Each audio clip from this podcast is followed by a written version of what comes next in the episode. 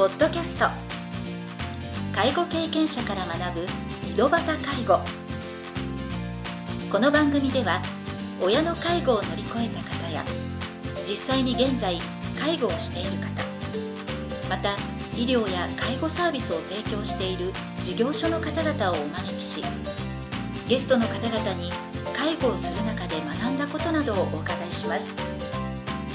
ナビゲーターはこれまでで500人以上の介護相談に対応してきた介護コーディネーターの山川仁でお送りします。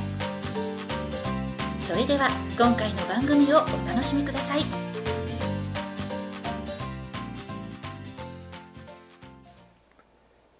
皆さんこんにちは。第25回目の井戸端介護を始めます。今回も北九州市内でケアマネージャーとしてご活躍されている高田和子さんをお招きして番組の方を始めさせていただきます。前回の番組では親の介護が必要になった時になぜケアプランセンターに転職されたのかということなどについてお話を伺いました。今回はご自身の親の介護とケアマネージャーの仕事の両立で学ばれたことなどについていろいろなお話を伺いたいと思います。それでは第3部を始めさせていただきます。現在あの、まあ、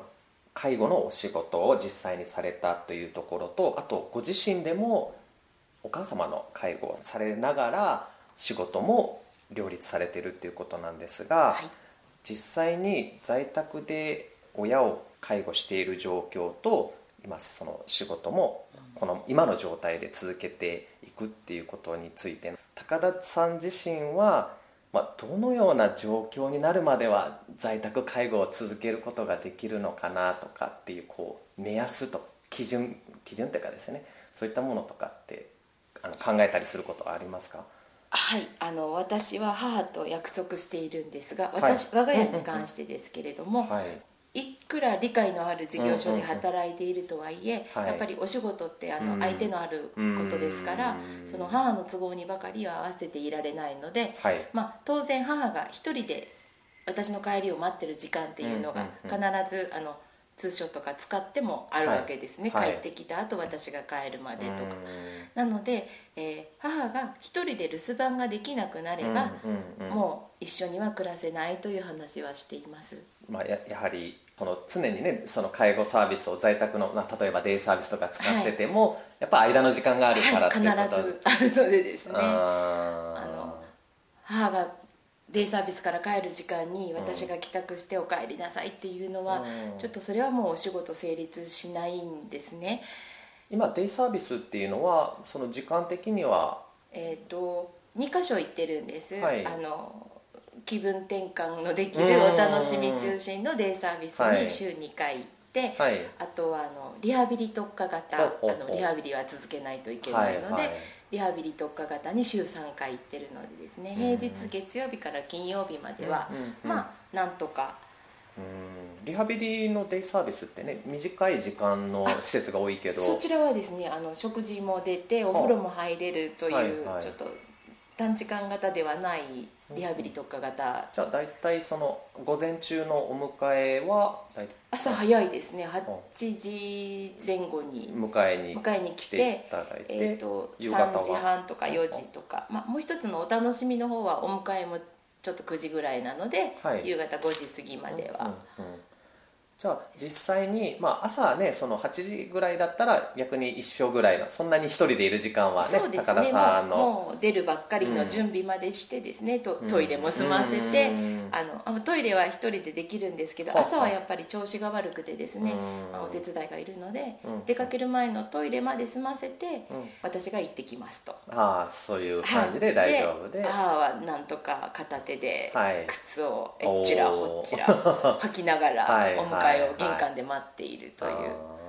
感じでですねで夕方は、まあ、高田さん自身が帰宅するのが一応5時半までの勤務なんですけどやはりあの相手のある仕事しているので、ね、なかなか5時半とかには帰れず遅い時はもう7時とかになったりとかはするので。じゃあやっぱりそのねデイサービスから帰った4時とかぐらいから、はい、まあ少なくとも6時から7時ぐらいまで、この23時間は一人で過ごせるっていうことが鍵になってくるそうですね。ということですね。まあ土日があとはお仕事が基本的に休みの場合が多いからということですよね、その中でご自身での在宅介護のその限界のところっていうところを考えるケースもあるしただやっぱり環境が変わればその限界どこまでできるかっていうのは変わってくると思うんですけど高田さんがこれまでその老人ホームでお勤めの時もあるでしょうしケアマネージャーとして携わった方の中で、まあ、例えばその逆に老人ホームでお勤めの時は在宅介護が限界になったから老人ホームの入所を選んだっていうケースに担当されることもあるし、えー、その前の段階で関わるのが今のケアマネージャーのお仕事なんですけど、はい、まあ、その中でよくあるこう悩ましい状況っていうのはあったりするんでしょうか？あのだから私もそうやって割り切って限界点を決めているけど、はい、本当にそうできるのかなって思うのが皆さんのあの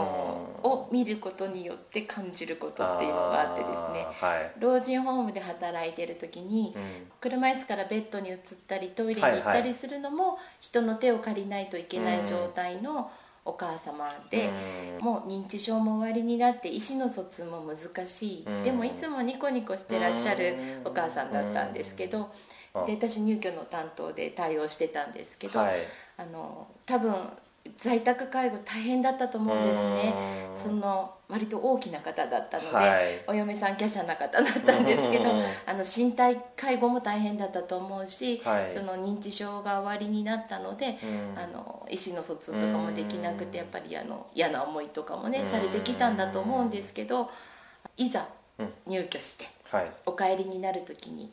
まあご本人は分かってらっしゃらなかったですけどどこに来たのかもですね、多分ですけど。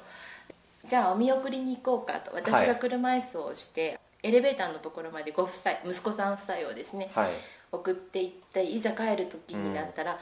うん、お嫁さんがあの、ボロボロって、うん、私今話してても泣きそうになるんですけど、ボロボロって泣き始めて、はい、お母さんごめんなさい」ってそのちゃんと顔見ずにおっしゃってるんですよね。言われた本人はニコニコしてるんですけど「お母さんごめんなさい」って「どうされました?」って私聞いたら「なんかあの乳母捨て山にお母さんを捨てるみたいで「ごめんなさい私がもうちょっと面倒見られたらよかったのに」っておっしゃったんですよ。でも私それを聞いてこうあ預ける方のその気持ちあの楽になる少し楽ができるっていうお気持ちもあったと思うんですけどいざその置い置いて帰る時にこんな思いをしてるんだなっていうのを思って私も一緒に泣きながらかける言葉がなかったので、はい、あのここをね乳母捨て山にしては 結構いいところですと。なのでこれからは私たちに少し任せてくださいっていうのが精一杯だったんですよ、はいはいはい、そしたらあのお嫁さんが「ありがとうございます」って私の手を握って2人でしばらく泣いてたんですけどね。あのそんな時もお母さんはニコニコあの笑ってらっしゃるという。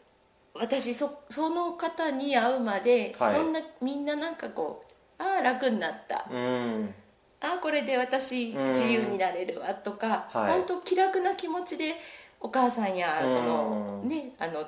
対象になる方を預けてらっしゃると思ってたんですね、はい、だけどあこんなにも大切に思っててでも自分の限界が来てやむを得ずあの入所に至る方もいるんだとその時初めて思いました、実際その方は入所された後っていうのは車椅子の、はい。方っていうのはすぐ穏やかにこう馴染まれて、はい、もうあの場所も理解できてないですので、はい、帰りたいという言葉も発しませんし、はい、ここがどこなのかともおっしゃらない状態でしたので、い。つもニコニコされててですね。息子さんご夫妻も足しげく通って。お母さんに似合いそうなセーターがあったからとか言って、はい、あの買ってきててでもお母さん分かんないんです。分かってらっしゃらないと思うんですけど、はい、でもいつもニコニコしてるのってもしかしたらこういう愛情をきちんとね受け止めてるのからかなとか思いながら私はケアしてましたけどだからこの笑顔を絶やさないように、はい、私たちがあの乳母捨て山にしては結構いいですと言っちゃったので、はい、あの本当にあのその方が笑顔でいられるような状況にあの私たちも愛情を持って接していこうねってスタッフと言ったのを覚えてますけど。まあ、なんかそういう経験をされてるからこそご自身で今高田さんもが話した、はい、お一人でお留守番ができるような状況になるまでが在宅介護の限界って思ってていても、はい、その時がじわじわくるもんじゃないですか、基本は、はい、まあ、例えばそのまた脳血管、出血脳出血とかを起こして、うん、突然もう本当に寝たきりの状態になればまたそれは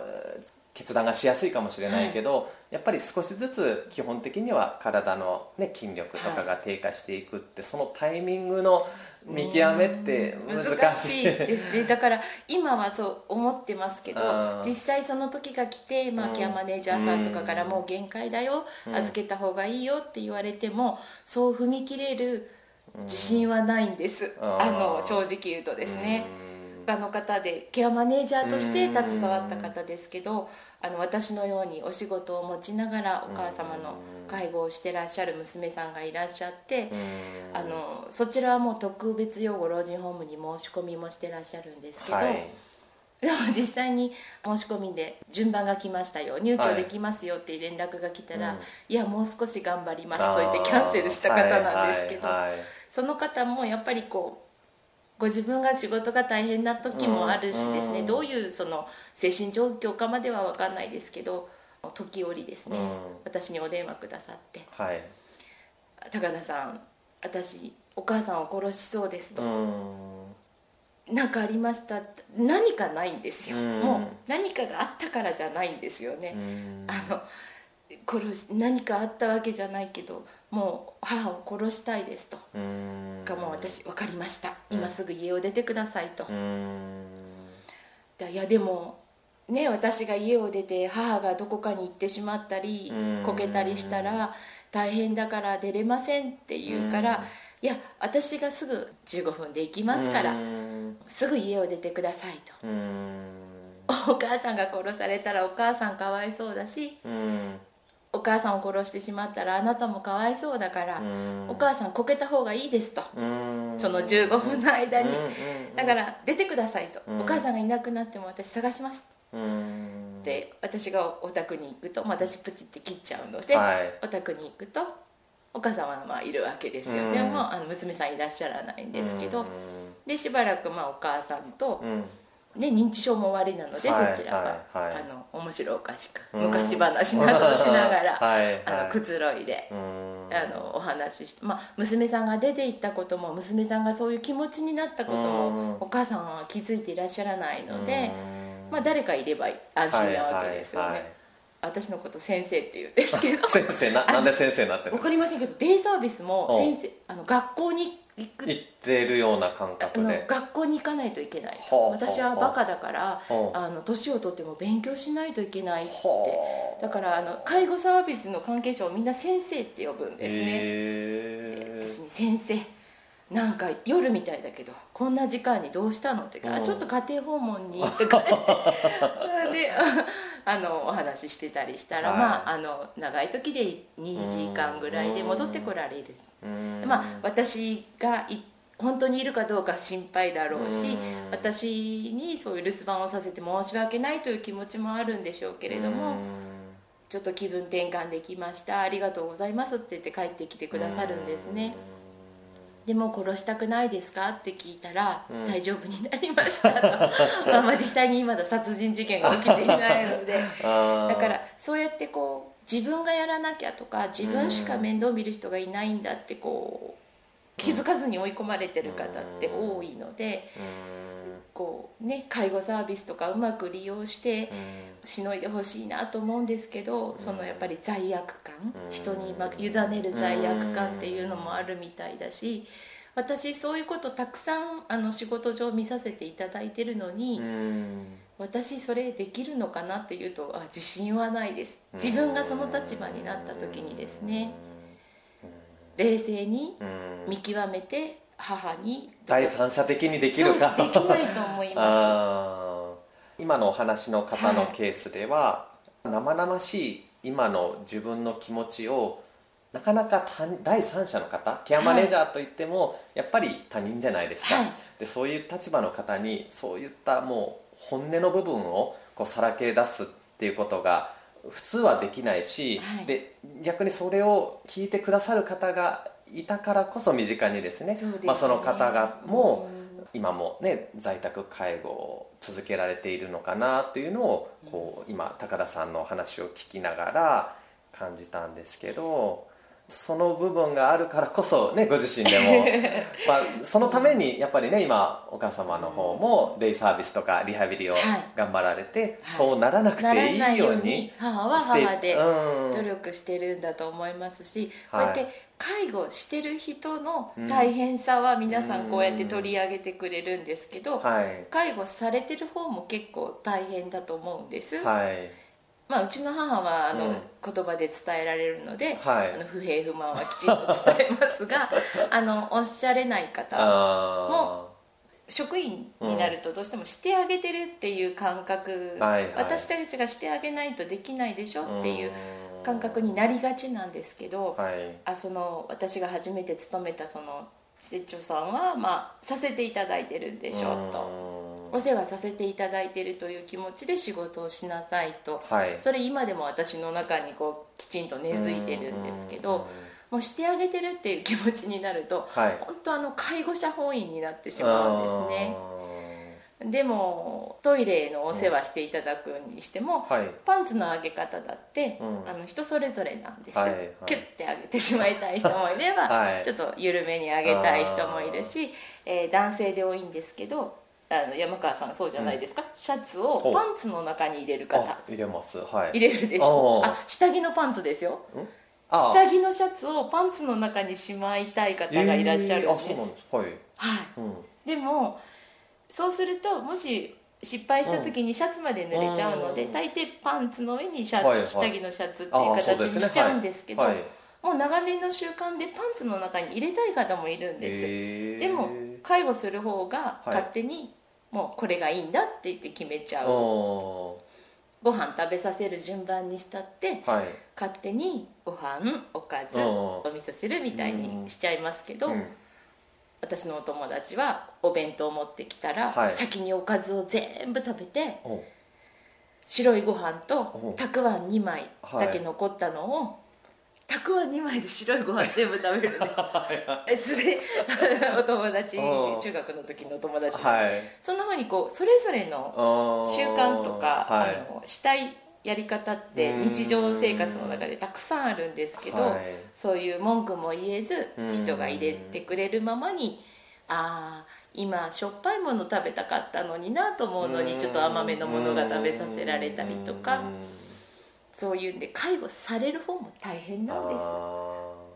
ってすごく分かってるんです。はいはい、分かってるつもりなんです。そうやってあの、ね、誰を大切に誰を中心に考えるのって教育していただいて自分の中に根付いてると信じてる私でさえ、はい、母親の介護になるとやっぱり私が中心で今朝も言いましたけどお母さん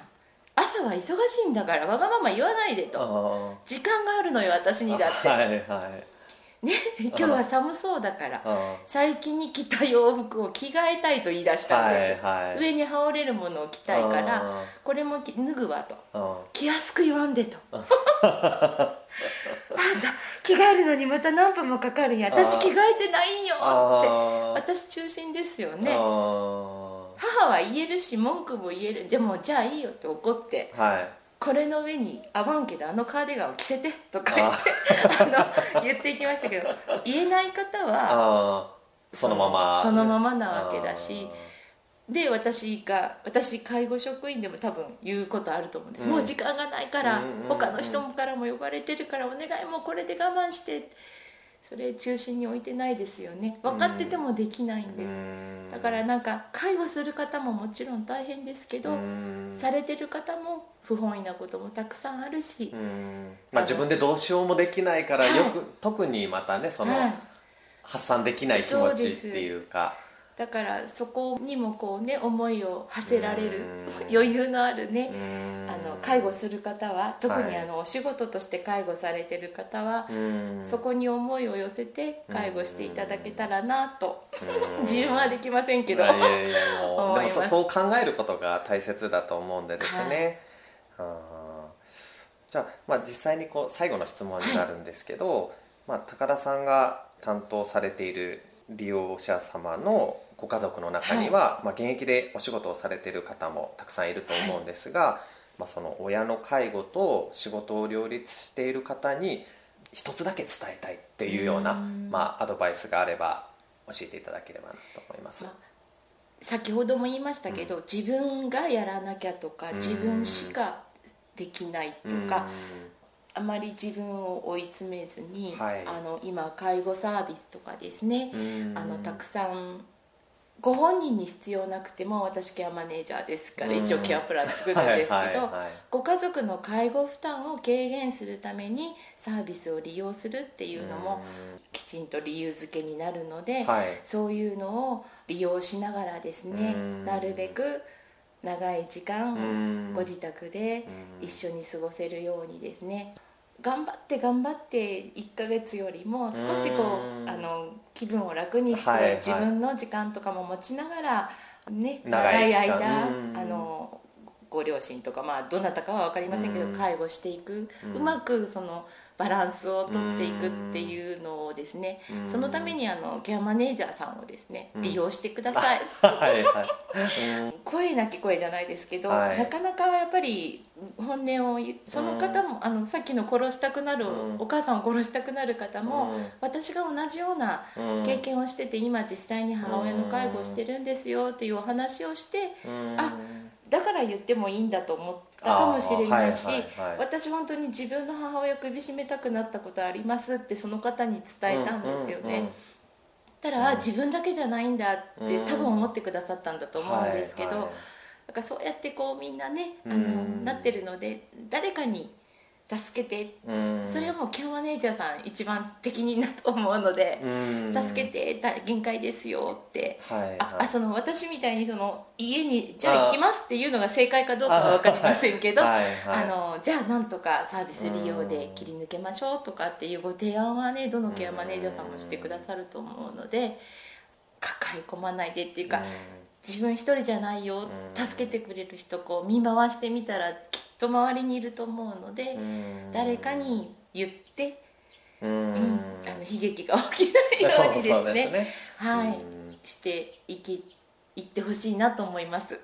私もそうありたいなと思いますけど。そのお話を聞いて、はい、やはり、まあ、その自分で抱え込まないためには適切にアドバイスをくださる。で、あとしっかり話を聞いてその方に合ったアドバイスをしてくださるケアマネージャーさんとかをにお願いすることが、ね、すごく重要なのだなっていうのを改めて今の話を聞いて感じました、うん、だから責任がとても重い仕事だなと思っています、はい、はい、ぜひねこれからもね、まあ、いろんな方の介護の計画を立てて支援されていくとは思うんですが、はい、どうぞ頑張ってください。ありがとうございます、はい、ありがとうございました。ありがとうございました。今回で高田さんのインタビューは終了となります。お忙しい中全3回にわたってインタビューにご協力いただき本当にありがとうございました。次回もまた新たなゲストをお招きして介護や医療などについていろいろなお話を伺いたいと思います。それでは次回の配信をお楽しみに。今回の番組はいかがでしたか？この番組ではリスナーの皆様からのご質問なども受け付けておりますメールアドレスはひとしの h 小文字で h. 山川19アットマーク gmail.com h. 山川19アットマーク gmail.com ですそれでは次回の配信をお楽しみに。